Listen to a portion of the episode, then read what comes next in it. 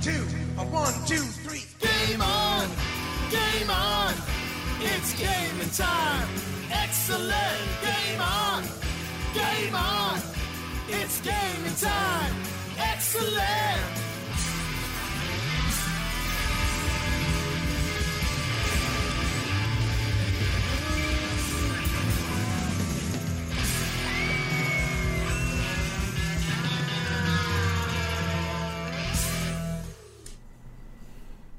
Hello, everybody. Welcome back to another episode of the Goa Weekly Show. I am Straight Jacket Jim. Who have we got tonight, people? Um, let's see. Uh, it's myself and Stormy. Stormy, Stormy's here. Uh, it's good to see you. Looking a bit different. Had had the bit of the Michael Yeah, a bit- Jackson yeah, a bit. Yeah. Needs a bit of a shave on the on the old beard. Stormy does. Um, but yeah, no. Hello. Stormy's had the reverse manscaped. Yes. This is what happens in when it. you go back the other way.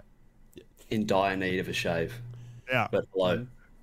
Uh, nice to Grumpy meet. Goron is is one of our wonderful writers from the GameOnOz.com writing team. Um, Stormy is off doing other things. I actually saw her. Uh, I saw her twits just a moment ago. I believe she's getting stuck into the new Lego Star Wars. Oh, so good. Ah, Yes, which we'll we'll hear more about very soon. Um, before we dive into what are you playing, we we got something special to kick things off tonight. Actually, uh, we have a special guest, guys. I like special. Hmm. I'm very Um, special. So my mum tells well- me. Let me uh, let me fill you in on on what the dealio is here. And before we do get stuck into this, uh, once again, um, we've got two weeks left of our Manscaped uh, partnership. This is where, if you, like me, have never done the do, got the clippers around, your your sad saggers down there, uh, and made them a lot happier. Certainly made mine a lot happier. You can get twenty percent off by using the code GOA at manscaped.com. And um, I can't recommend them thoroughly enough. Look, I know that this is an ad and it sounds like an ad. It's because it is an ad, but I'm actually, I'm legitimately keeping up with this, guys. Ever, this is the first time I've had a crack down there and um, just shaped them up a little bit and gone the gone the smooth. And uh, I'm really enjoying it. I'm not going to lie. I'm actually, yeah, I'm going to keep going with this. So it's some good gear. Um, we're going to play our Manscaped game a little bit later on. So it's like last week, uh, you two facing off against each other. And I will be describing a particular game character who we believe um, is quite smooth down there. So we'll get to that a little bit later on. Um, but a big thanks to Manscaped for jumping on board. But it's on to our guest. So our guest tonight um, came by way of one of our great community members. His name is Daz Action and we have a channel in our Discord, discord.gameonoz.com if you want to go and check it out. Uh, gaming news and updates. And he dropped this in uh, a couple of weeks ago, and it basically said, This looks good for those into surfing. Incredible for a small team from Fremantle, WA. Is it safe to assume that Goa PD has known about this game since way back? And unfortunately, no, I didn't, though I had heard of the studio. The studio is Bungarra Software, proprietary limited, and the game is BL Pro Surfing 2022 launch trailer. Um, now, uh, the big man behind it all, his name is Andrew. I'm just going to drag him up, so we're going to chat to him in just a tickety boo. Um, but he's been lovely enough when I finally get to it to actually join us. So just give me a moment. Here we go. Uh, oh, and he's on mute. I'm just going to unmute him. Here we go. See if that's worked. Andrew, have we got ya? Uh oh. uh oh. Should have tested it. Should have tested it, guys. Should have tested it. Should have tested it. Should have tested it. I'm sure he's fine. I don't know that he's fine. Oh no. You think he's I'm fine? doubting it. Fine. Is he okay? Should have tested it. uh, goodness. Uh, hang on. So he might still be on mute. Let me just chat to him. I'll chat to him behind the scenes. You guys just talk amongst yourselves. All right, straight. What are we talking about? So look, I'm, I'm like Pete. I didn't really know about this game myself, but I had been doing a little bit of research today because that's what you do. And when you know I got a whole Wednesday off, I'm use it to research these uh, lovely topics that we talk about, and just seeing seeing the footage from this game, which will will will show you some trailers, and one in particular that's made with the in-game camera tools. It looks amazing, and not not just that that it looks amazing, but that they managed to get a whole heap of um, of big names on board. Like there's a whole heap of like the actual proper surfing sponsors they've gotten involved.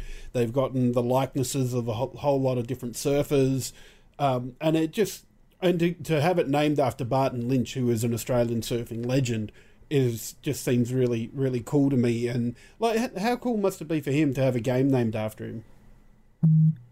I mean, I wouldn't mind it. Hmm. I mean, I don't know what sort of game the Grumpy Goron game would be, but I'd I'd get around it. I imagine it'd be some sort of like Legend of Zelda spin-off game where you have to No, try and that. sn- sneak around and not wake up the Goron somehow, like a stealth section in a Zelda game. Don't wake up the Goron. See, I don't mind that. Like that's that's fine. I would I, I would play that. I would review it. How nice would I be with it? You know, I'd obviously review it as as legitimately as possible, but I'll be, obviously be slightly leaning towards the side of oh, I mean, it's got my name in it. Yeah. Um, but obviously, you got to review everything as it is. Um, but yeah, Just waiting here, guys. I'm Mm-hmm. just waiting. Just waiting. I'm just talking to him behind the scenes. I'm trying to Uh, trying to think what sort of a game that they would Strange make. Jacket Jim would be. Yeah, like that. Sure, sure. It'd have to take place either in an insane asylum. So whether it would be like a stupid It's an Arkham. laughy thing, or yeah, or like an Arkham type thing. It'd be Or- like an Arkham game, I reckon. yeah. Yeah. Where I go around and just suddenly hit people and kidnap them and knock them out. or is it a platformer and it's Earthworm Jim, but in a straitjacket? Hey. That's Straight it. And, and instead Straight of Jacket Earthworm Jim. That's it. And instead of like Earthworm Jim flicking out his worm-like body to latch onto stuff, you flick out the the straitjacket arms. Hey, I think we've got. Ooh, I like it. It wasn't it? Wasn't it just his head? yeah, his I think it was his head. yeah, his From head what I was in a suit. His, Yeah, head the little, his head had the little wormy thing out the top of it. mm. Uh, and then, yeah, oh, I remember those days. That was a good game. I used to play it on this real, real old potato PC. Um, like I'm too young potato for even that. for back then. Well, a potato even for back then. Like it used to play Lego Island. I used to play Lego Island on it, but even Lego Island would run so stilted. Uh, it, it felt like it was running at like um, five frames per hour. Yeah. Uh, hey, Star Saber, thank you for the sub. We appreciate that. That's very kind. Thank you. Yeah, no, I've never played Earthworm Jim, but I mean, it's a platformer, so I probably should have. But we'll get there. We'll I get think there. I played it on the Super Nintendo. So, yeah, that that was that was my platforming days. Everything on the Super Nintendo because Sega sucks. We're not playing Sega games. Mario, See- everything, no Sonic. Um, I'm just Sonic, that's having a- alright. No, see. that's joking. Joking, people. Don't at me, people. In small doses. Yeah. but like, I could, I couldn't get around my head, especially as a young kid. I couldn't get my head around Sonic. Like, you got to go fast, but if you go too fast, you can't work out what's going on. That's what it always seemed like to me. Guys, I'm just going to jump out for a moment and see if I can help Bungarra uh, Yep. troubleshoot this issue. No worries. That's all right. All right, straight. What are we doing? Well, let's What let's you want to um, chat about? let, us have a chat about what are we playing. So I know that you've got um got one there, Grumpy. So let's I'm gonna gonna flick over. We're gonna show you the trailer for this game. So what what are you playing at the moment? Okay, so basically, I think this officially released last week, but I'm playing a, uh DLC expansion for a game called Lost Judgment, called uh, Lost Judgment: The Kaito Files. So, Kaito essentially is the basically the secondary character in this duo. Um, you know, in the first game, so you play as a guy named Yagami. He's the head of this detective agency. His right hand man is Kaito, and he's essentially like the the big bulky like muscle man of the of the group, right? So he's the one that gets all the all the work done. Um, so essentially, this game focuses on him. So Yagami, the protagonist of the original core game, is basically gone away on a case, um, and something comes up um, in Kamurocho, which is the the location where the game's um, based in Japan. Um, something comes up, and he's basically got a um, basically his ex his ex lover goes missing um, and her husband reaches out to him to help find her. Right. So essentially, it's like a the main game. I think roughly went for about 20, 20 odd hours. Um, this one goes for around six to eight, and it's essentially just a smaller, uh, smaller sort of side story Yeah. campaign. It's about what, this, you, you what know, you'd expect for a case. DLC sort of thing. Yeah, yeah, and essentially, like I'm I'm penning the review for it now. The review will go up tonight for it. Mm-hmm. Yeah. Um, Over on GameOnOz.com, check it out. over on GameOnOz.com, Mm-hmm. of course. Um, but So- essentially, sorry, you go. Well, I was just going to say, looking at the trailer, like the first bit of the trailer sort of strikes you as very detective-y, sort of like you're going around and you're finding clues and stuff like that. But then, like most of the trailer seems to be more geared towards almost sort of Yakuza beat 'em up style gameplay. So is is there a is the, the the trailer just showing that off because obviously that's the flashy stuff, you know? you're going around looking at clues could be quite boring as a trailer. So how how Yeah. much of of that sort of mixture of action and puzzle solving is there in the game? I'd say there's still. I think that the trailer's accurate in the sense that there is a lot more. There is a lot more fighting in it because it is a Yakuza game. It's a spin-off. Yeah. So essentially, the judge the Judgment series is a a Yakuza spin-off in which you play the role of a a detective as opposed to a member of the Yakuza. Um, there is a lot of that sort of fighting stuff still in it. Um, there are moments where um, you you know you walk around with like a sort of a camera sort of first person sort of look and you um, you know you examine an area for clues. Um, so instead you know kaito being the big muscly guy is not as analytical as um, as yagami. So essentially his way of uh, finding clues is to basically just use his eyes his hearing and his uh, uh, sense of smell. Um, which is interesting. Whereas like Yagami tends to break things down a lot greater because he's he's an actual detective. Um, so basically, like he can smell an area and he goes, "Oh, there's smoke. Like what's going on here?" or something like that. Um, and you can use it in di- weird different ways as well. Like basically, I was messing around with the, s- the smell ability, and um, I was messing around with the smell ability and in one of the little cafes, and I walked up to the fridge and, and basically just found a ham sandwich that I could I could take as an item. Uh, I thought you were gonna, so, I like, thought you were going to say there you, are some you, funny you smelt the ham sandwich and then ate the ham sandwich. Yeah, I think it was like an egg and ham sandwich or like a ham and an egg and uh, egg and tuna sandwich or something. It was just like there's still those like weird yakuza moments of just like just weird shit happening. Yeah. Um, but yeah, it's it's it's a bit interesting. Yeah. But no, I love it. Like in, in summary, it's a game that I really love. I loved the, the base game. Um, and when you read the review a bit later on, you'll see that you know this DLC is um, very much the same, just in a in a more digestible sort of package. Nice. Yeah, it, big I, it's it's interesting that I, I was picking up the, um, the the, I'll get the word soon. Yakuza vibes. I d- had no idea that it was actually like a spin-off Yakuza story, um, but it just sort of sort of had that feel about it. So I'm get how how much does Lost Judgment normally play into that sort of that Yakuza feel because I like the Yakuza is a beat 'em up and it has those silly mini games that you play in there and Yeah. and that sort of thing. So does Lost Judgment still have that sort of thing as well, or is it more a serious spin off? Um, I think there are elements. I mean, my the reality for me is that I haven't actually played a core Yakuza game before. Um, this was the first I've ever actually played, and this this Lost Judgment game is actually the second Judgment game. Um, essentially, when I saw the trailers, I was that interested that I decided to jump in. Um, but in terms of the similarities to the Yaku- Yakuza games with like the wacky mini games and all that sort of stuff, like they are there.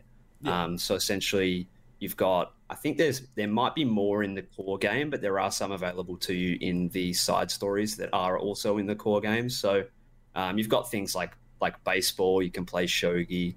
Um, there's a Club Sega arcade where you can actually access full versions of Sonic the Fighters and Virtua Fighter Five. Oh, nice. um, which is cool. So like you can play the entirety of the Sonic fighting, Sonic the Fighters fighting game inside the Club Sega arcade inside Lost Judgment. Um, so there are there are definitely mini games and such that um, you can mess around with, and they are silly, and there are silly moments as well, despite the fact that you know their um, their, you know their core stories are very serious, Yeah. right? Um, there are still those weird sort of zany moments, um, but yeah, no, it's it's it's kind of encouraged me more to jump into the Yakuza games after this. Um, but for anyone that's either played those before or hasn't, you know, from a first timer in this this game, I loved it so much that you know I played the, the entirety of the main game and then came back for the DLC content. Nice. So I feel like that's a testament to how how good the game actually is. Yeah. No worries, and we'll look forward to your review coming out on GameOnOz.com later later tonight. Yes, correct. It should be up there in a little bit. Nice. Well, people that know me, they know I'm a massive Star Wars fan, so there can only be one game that I'm playing at the moment, and that is Lego Star Wars The Skywalker Saga. It is just it's your typical Lego game and I'm lo- I'm in for it. And it, it's I was a little bit scared when I first saw this that it was going to be a lot of um, just taking the old levels from all the old Star Wars Lego games and putting them in a one collection and upscaling it or something like that. But it's it's not. It is totally redone. All the levels are, are different, all, and just the way it works is different. And to the point where if you just want to do the story, it's reasonably quick and straightforward. You can go from one to the other and do it pretty quickly. But, and here's the big but when you get to like each planet that you go to has a mini a, like a mini overworld type thing. So you you go in and that's where all the collectibles are. And it's just there's so much to do. And it's still all the um all the stuff like your mini kits all the different bricks you can get all the studs. Um, yeah it's just it's such a fun experience. The combat's been totally redone as well from the original lego games. Yeah it's it's amazing i'm loving it so much and i've i've only played through the um oh through through the first uh, the phantom menace but pete's back how are we doing pete Hi, sorry. Um, yes, good. Uh, no, we won't be joined by Bungarra tonight, unfortunately. but, um, we will try again for next week. okay like Uh, so for me, the the Star Wars Skywalker saga, the thing that I'm most looking forward to, or the mo- thing that I'm most excited about, is the is flying, um, and using all of the tech weapons, like the you know on the ships, the Millennium Falcon, the X-wing. What's it like? Tell me what it's like, mate. Is it is Um, it good? Is it all it's cracked up to be, or what? I haven't done a lot of flying yet. Um, I've mainly sort of been. I'm about half. So I started on the Phantom Menace, and I'm about halfway through Attack of the Clones, um, and like there are flying levels. Like there's obviously at the end of the Phantom Menace, you've got got flying into the the droid control ship, and the controls on that are pretty good. Like even to the point where the you don't even the game sort of works out what the, your active target is and puts a little white dot on the screen to say here's the spot you need to be aiming for to hit hit the hit your target. So you know where you, you do the leading the target thing. Um, and and you've still got missiles and stuff like that but uh, yeah I, I have just been having a lot of fun with it and look i'm just i don't feel i'm far enough in into it to give too much about um, the flight because I haven't done a lot of it just yet. But but there's moments like this you, you see on the trailer where where the Ewok pops out with his little boombox and the AT-ST starts dancing.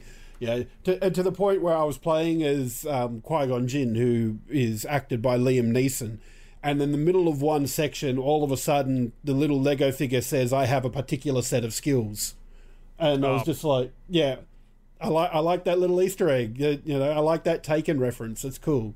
So it's it's just a lot of fun, and collecting the stuff is just a, a nicety. Um, and I'm glad they they did that because the the the mainline games are big and like they're they're games on their own. So I'm glad they sort of made the episodes more compact so that there's not as much there. They're, they're more sort of bite sized. The, the the hub overworlds feel like they've got a lot going on. Um, and there's just a lot of collectibles, and there's there's upgrades that you can get once you collect enough bricks to make finding the collectibles easier. You know, it'll point out on a map where they are, and you can just go and find them. Then work out the puzzle that you need to do to get into to get the brick. Yeah.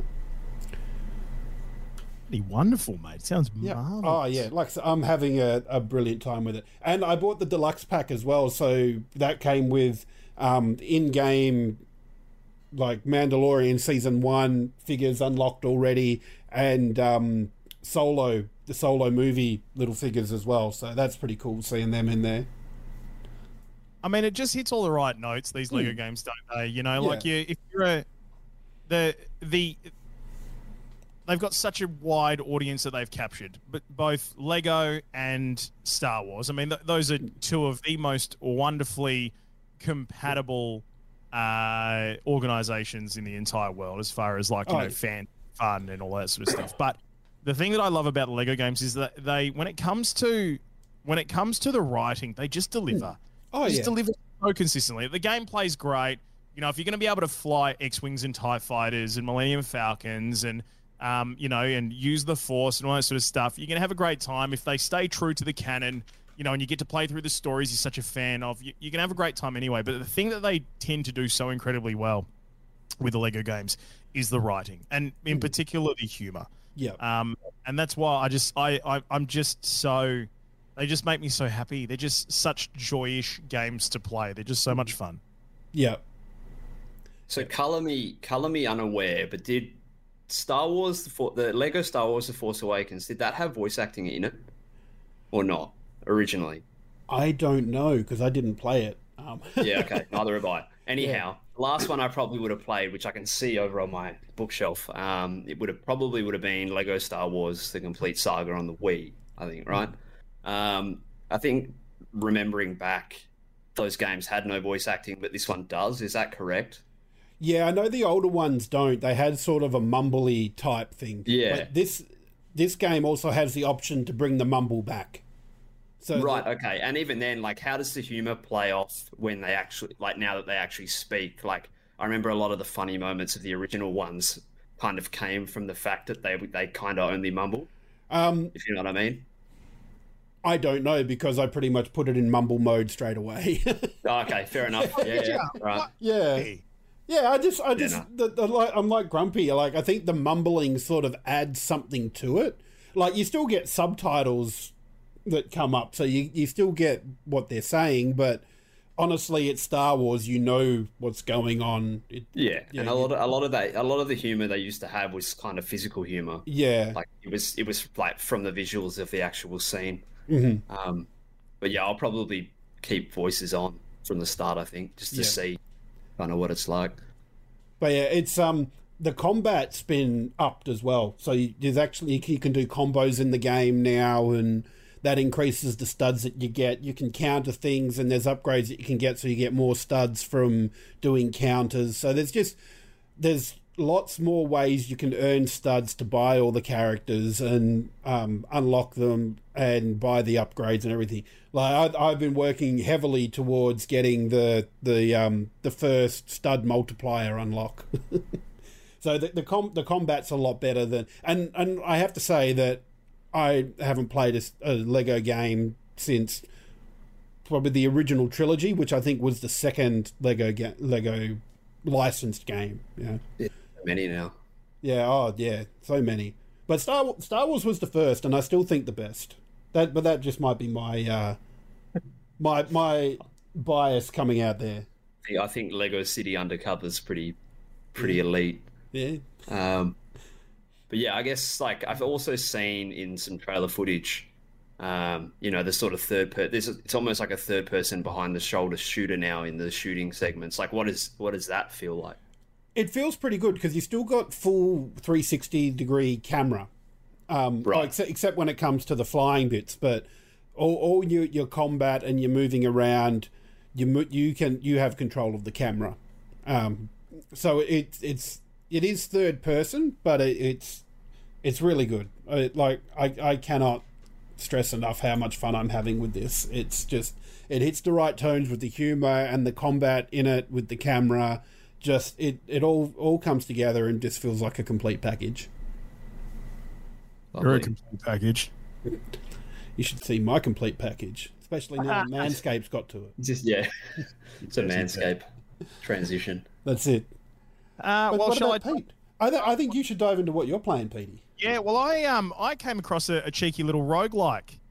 Um, and I was Wow. I was looking for a little bit of hack and slash. I, I only really gotten into roguelikes maybe the past, I guess, uh, 12 to 18 months, um, and haven't played too many of them. But I, I it, when they pop up, I'm kind of like, okay, you know, because I, do find roguelikes quite competitive. You know, they are quite rinse and repeat.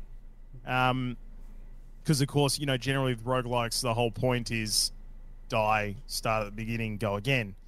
Um, but I, I came across this one and, and it, it got me a little bit um, from the very beginning. I, I need to actually see if I can find. Give me one second because I took a screenshot of the very opening screen. So the game's called Dreamscaper. Uh, it's on Switch, it's on Steam, it's on Epic.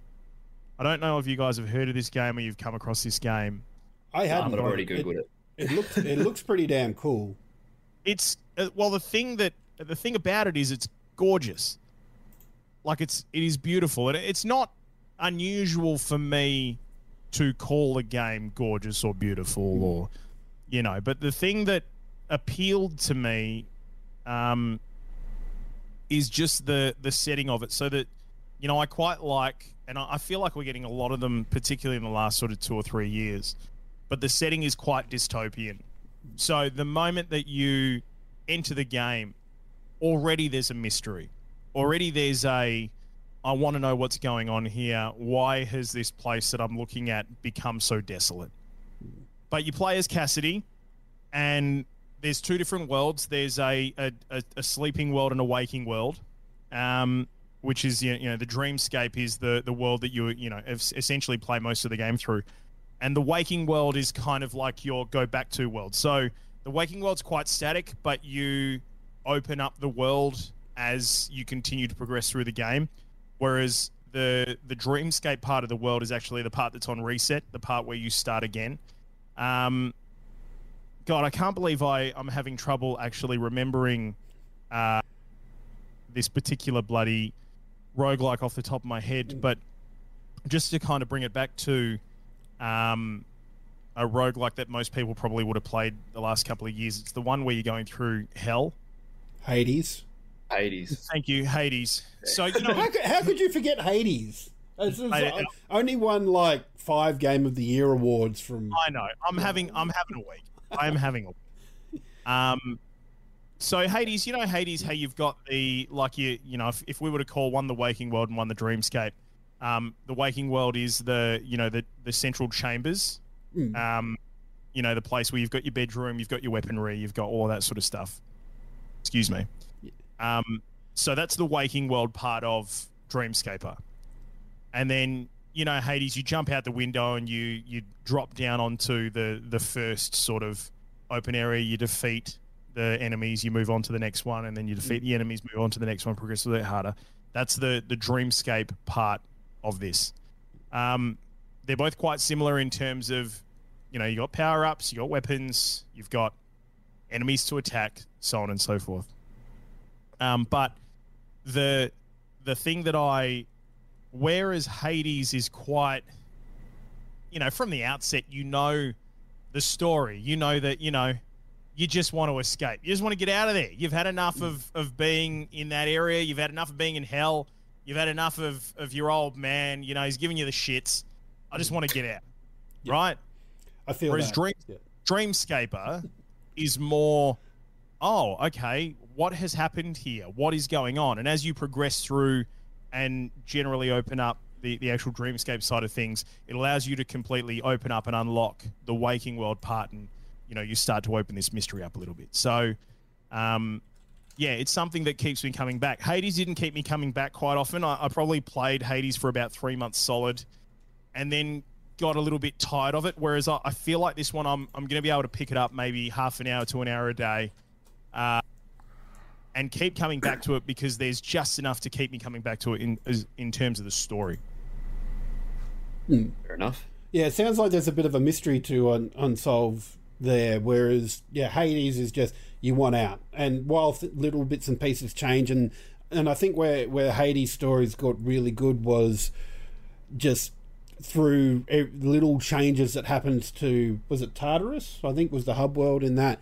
Um, Yep. e- on on each replay and and this one i think it looks it sounds like what you're saying is that the the, the mystery unravels of why this town's so desolate and and just looking at like when i first watched the trailer the first thing that struck me was the music like there that is some banger piano tunes happening in there Oh, the music is beautiful. The music is wonderfully set to, you know, the the atmosphere. Uh, it plays wonderfully into the into the into the hands of the atmosphere that they've created. Um, the artwork is just gorgeous. It is absolutely gorgeous. It's a place where you can genuinely get yourself lost in, and it's kind of you know the dreamscape part of it in particular is kind of a mix of, you know, God, you're you're sort of walking through the streets of some dystopian society mixed with um, being on an on an ethereal plane. That's that's probably the best way that I can describe it. You know there's the there's the the shimmer of all of the metallic imagery around you and you know it's just it's just wispy. Like that's you know if I, yeah if I had to explain it if I had to try and put it into words without you know people seeing it and I, I suppose you know we we are watching a bit of it on the screen as we speak but it's just yeah I mean look at this. You you can see exactly what it is that we're looking at right now. Those little portals that you're seeing as part of um, these levels those are actually again likening it back to Hades in terms of something people have probably played if they haven't played this. Um, when you open a new door, or you've got to go, am I going to choose to go forward, left, or right? That's that's that. Um, the other thing that this game mixes in quite well, which which I really enjoyed, was that it's it's a bit it's a bit puzzly as well. okay yeah There there- are puzzles in it. I have seen that there's that little tile puzzle that's been popping up in the in the trailer. So I do like that there's a little bit of a, a puzzle every now and then. What what do those things get you? Do they get you like extra bonuses going through the, the level? Oh, they're just part of progressing, like progression, Mm-hmm. and you do- you tend to get like drops throughout everything. You're always picking up drops along the way. Mm-hmm. Um, uh, there's one other thing, and this is just a tiny little thing, and I'm interested to get your thoughts on this because I don't know if I'm thinking too much about it, right? But it's just something I love. It's just a little touch that I love. When you dodge and when you get a like a dodge timer right, the game goes into slow motion for just a split second. So, um, for example, I'm just I'm just watching the trailer that we're watching right now uh, as we speak. You know, on our show, and I'm just waiting for something in particular to come up that can just sort of show us something. There you go. Face your nightmares. All right. Say for say okay. See how we're fighting at the moment. Whether they're actually throwing something at you or firing something at you or taking a swing at you, if you dodge at the right time, the game just slows down for just a moment as you dodge out of that attack. And the entire game slows down. Not just you, but the entire game. You know, whatever it is they're throwing at you or the swing or whatnot. And it's just a, I don't know, it's just a neat little touch. It's just a, like a little one percenter that I really appreciate. It, it, it actually, it really goes another level in terms of giving you the feeling that you've dodged something. Yeah, You know? Like yeah. that's, It, that's it, it lets you know that you were successful. Right. Yeah, Yeah.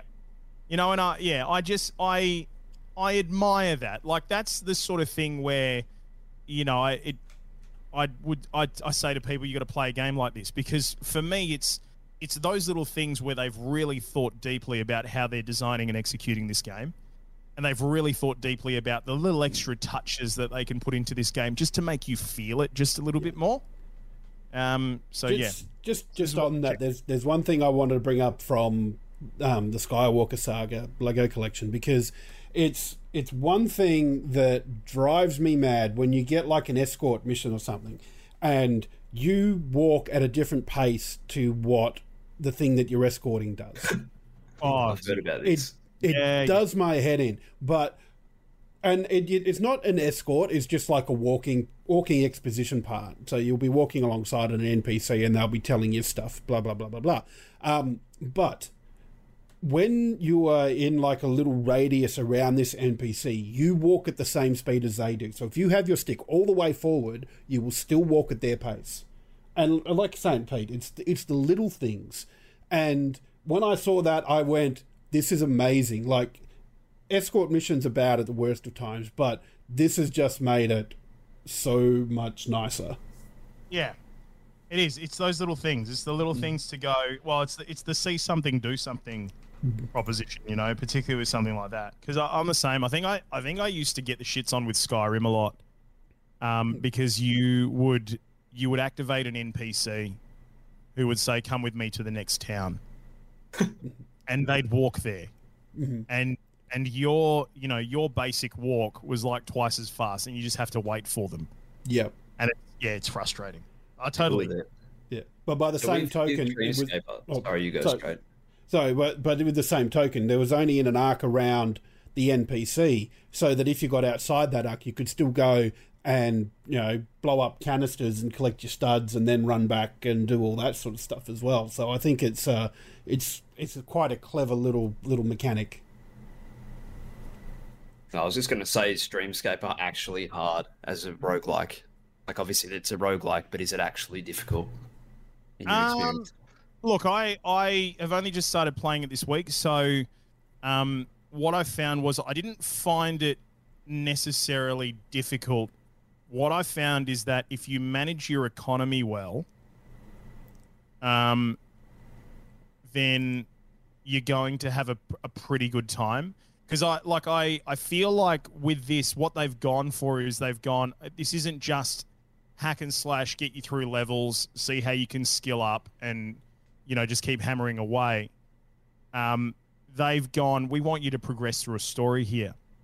So much in the same way that Elden Ring, I guess, has opened it up, put in the open world, you know, giving you an opportunity to to actually discover, rather than, um, I guess, cock block you with, you know, uber hard uh, enemies and stuff. And they are they are hard enemies. Don't get me wrong, um, but but much in that sort of way where there's less a, there's less of an emphasis on let's make this incredibly hard and let's put up, you know, let's put up um, walls. Um, there's more of an emphasis on we want we want you to get through the story so you can appreciate the story. yeah. Um, and I, as you can appreciate, mate, with your you know experience, um, and what you're going into professionally, like it, it's if you're going to have a story, you've got to find that balance between difficulty and not making it so hard that you just you just you you stop the momentum of the story playing out. Yeah, and I mean, in a roguelike, that uh, building a story that flows and flows well is a very hard thing to do. I think, obviously, talking about Hades, Hades probably being one of the best examples of a roguelike that does tell a story in a good way. But yeah, exactly, it is it's obviously an important element to have. Um, so that's mine.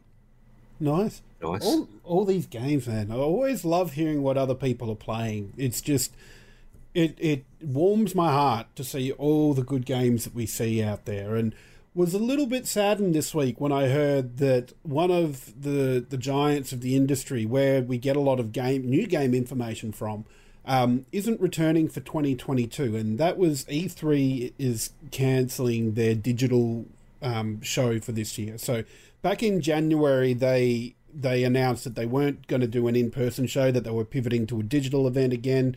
Obviously, COVID makes everything quite hard to to do events the uh, um, the last couple of years. But the fact that they've cancelled their digital event, um, that that that's hard. That that that hits them. Because to me, even before COVID hit, they were sort of on on the downslope a little bit. Um, you know, Yeah. with when when you got your, your big companies like Sony doing their state of play and EA doing their thing and Nintendo just doing directs. What was it? Was it 2017? Nintendo only brought Breath of the Wild to E3. Granted, it was Breath of the Wild and it was done really well. They and they supported the shit out of it, but they you know all these shows are opting for the digital presentations where they can pre-record and and make it work better because I like I always remember when Skyward Sword was released on the Wii and they brought out Miyamoto and he was sitting there trying to get the Wiimote to, to work properly and it didn't. You know, Yeah. and their flagship guy on their one of their flagship games couldn't get the controls to work properly. Whereas if you do a pre-recorded format, then you can make sure all that works. You know, and Yeah. I, and I think E3 has suffered a bit from that already. Um, I should say that they are planning to come back with an in-person event next year, so it's not going anywhere. It's just this year's events that's been cancelled. But I just wonder about the survivability of E3. Full stop. Well, it's just weird. Like, I, did they did they state a reason as to why they're not doing it? Um, let me just have a Because I mean, like the thing with E3 is that, I mean, ever since Nintendo, I can't remember what year it was, but Nintendo pulled out of showing there a while ago, right? Obviously, that was the birth of the the direct. It might honestly have been in the Wii U era um, when they stopped actually attending E3, in, like in terms of showing like the showcases physically on the floor. yeah, Um, yeah, over the recent couple of years, obviously, you know, your Sony, your Xbox, or your Microsoft per se, um, you know, have obviously distanced themselves from um, doing their physical showcases there as well. It's obviously more now of a um, in-person, you know, try the attempt to try the games or line up for eight hours to try the game type thing. Yeah. Um, and curiously, obviously Microsoft. Sorry to interrupt you there, but curiously, Microsoft haven't done that sort of stuff. Like they're they're still investing big bucks into their stage shows. Yeah, which is which is obviously interesting Hmm. because the others have obviously pulled out. I know PlayStation had um, PSX for a few years. I'm not sure if you remember this was PlayStation Experience. They had their own shows uh, a couple years back. Uh, I think that might have been when the when the Vita was out. Um, but yeah, going back to it real quick. I mean, like over the last couple of years, they opened E3 up to the public, Mm. so it became like a PAX. Um, I don't know whether or not that was a good decision or not, and whether or not that has any bearing on the fact that they cancelled it this year. Um, not too sure. Um, but yeah, it's it's definitely interesting as to why that they've stopped it this year because I know Yeah. there's been a couple of years where it's been digital only. just on why they stopped. So the article that I'm reading, it sounds like the E3 and the ESA sent out a notification to some exhibitors because the first news of it that broke was um, a Will Powers who is a peripheral um, PR for Razer, so peripheral manufacturer, um, put, putting on Twitter that it's been um, cancelled for 2022. So that was the first news of it that broke. And um, from the article that I'm reading on The Verge, there's not a lot of information f- directly from ESA about why it was cancelled, just that it was. But I would hazard a guess that because they opened it up to the public and turned it from a trade show to a, con, really, um, they yeah, I think they need they need that foot traffic to survive, and without it, they probably crunched the numbers after the digital event last year and went, "We can't do this. Yeah, we we need to, um, we we need to try something else." And yeah, they've just cancelled it for this year. I don't know if if E3 is relevant anymore. Um, I I think there's there's still a place for it. There's still a place to because oh, we've lost Grumpy. Yeah, um, he's dropped out um, of the of the of the video. I'm not sure if he's still hanging around. Oh, apparently the cat wasn't behaving, so he, he's gone to, to Right, deal with the cat. Um, So- so let me let me expand on that for for a moment. I don't know that E3 is relevant, and it might be relevant, uh, like a, as an in person, but as a digital event, I don't think it is.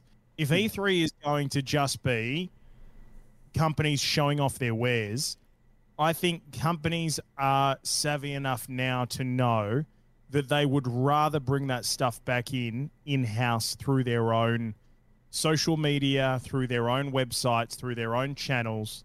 Because at the end of the day, that's all traffic. That's all traffic back to them. That's all traffic that links back through all of their stuff. Um, it's also a stage that they don't have to share with their competitors. My my gut feeling tells me that if you're a company who's you know say for example your xbox if you've been through the ringer the last couple of years and you've had to manage your executions around being digital only anyway then e3 without the foot traffic is not providing you anything unique. It's not providing you anything different. It's not giving people an opportunity to get hands on with your stuff.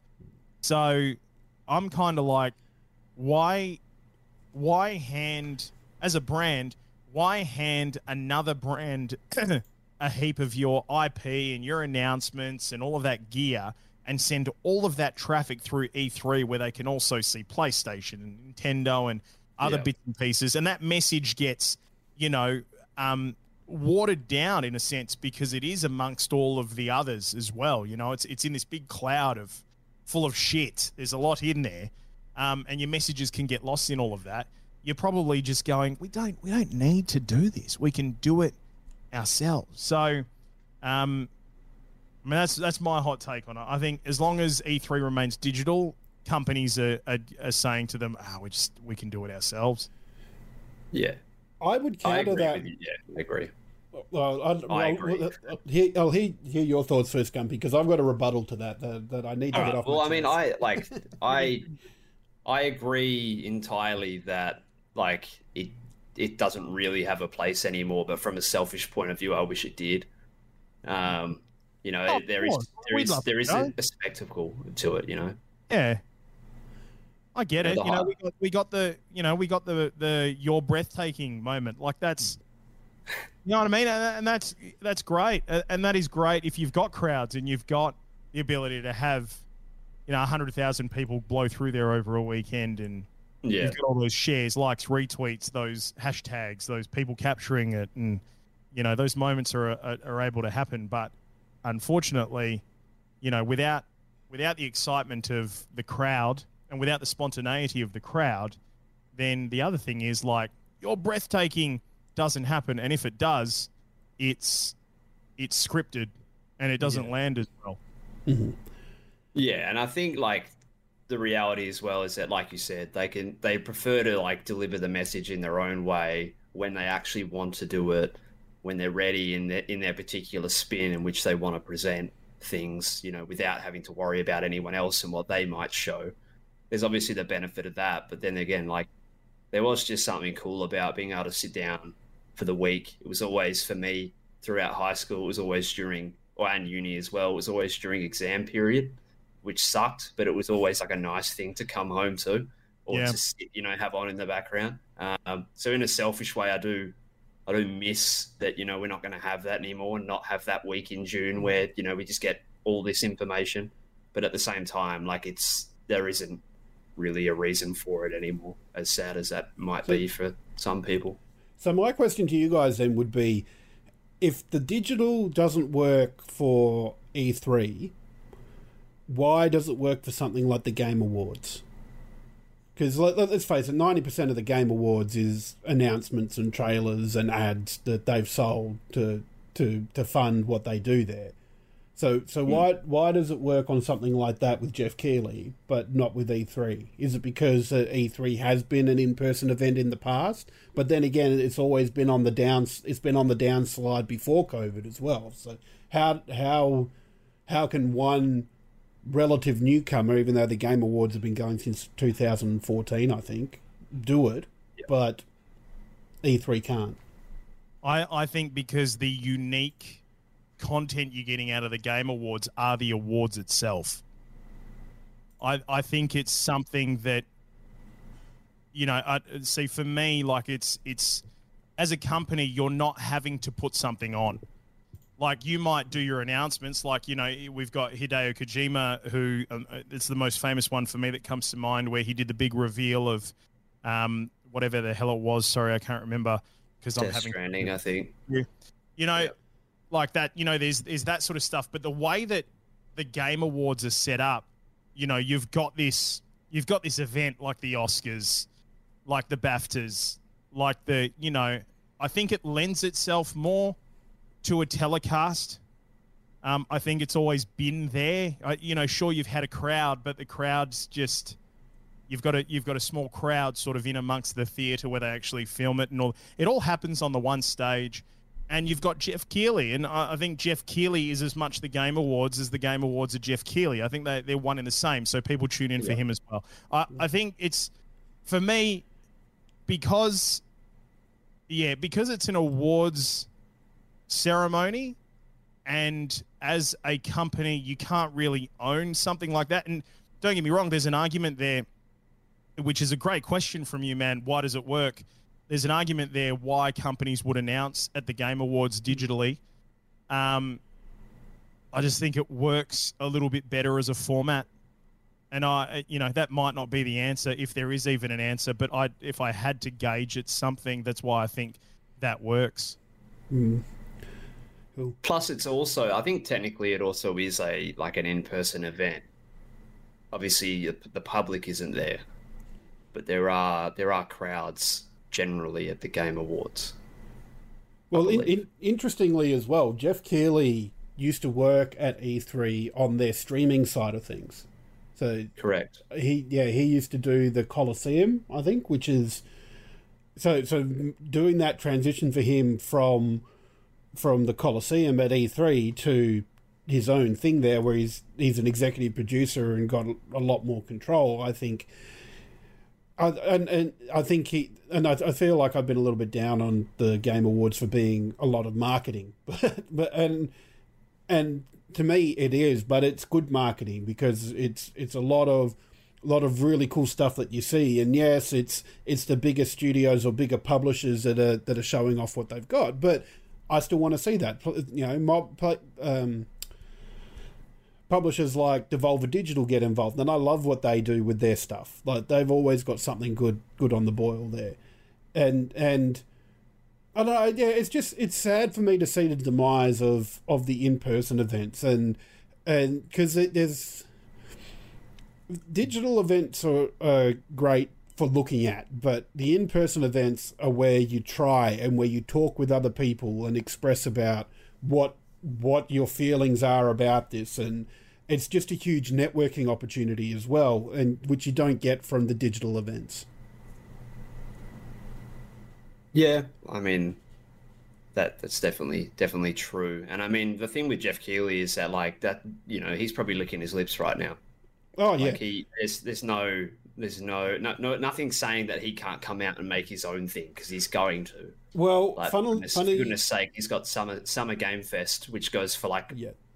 I don't think it ever ends. To be honest. Yeah, I was Right. about about to say, like, not long after the E3's cancellation news broke, he's already there saying Summer's Games Fest will return in June with you know in his Yeah. tweet, and so he's he's saying, "Oh, it's sad, but look, we're still here." Yeah, He's jumping all Correct.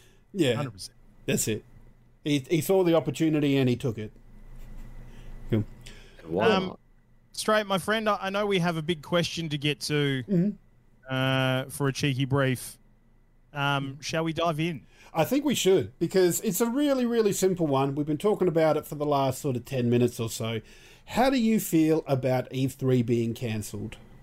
What are your I'll give- thoughts on it? I'll give you my hot take very quickly. Mm-hmm. Doesn't bother me in the slightest. Here- Doesn't here's, bother me. here's another question just for you, Pete. Would it bother you if you could have attended? Uh, that would make it different. Hmm. So yes, if if if I could have attended, absolutely, I'd I'd have an issue with because I'd love to go to an E3. I would. Yeah. I would absolutely love to go to an E3, just like I'm hanging out to go to PAX. And there's also the two years of no events the last couple of years that we've had to swan through as well. So there's that that adds to it. Um, but considering that it's a digital event, considering that all of the companies we were going to see there making announcements digitally are going to do it on their own anyway, um, I'm not fussed that that we're not getting digital E3 this year. It doesn't bother me.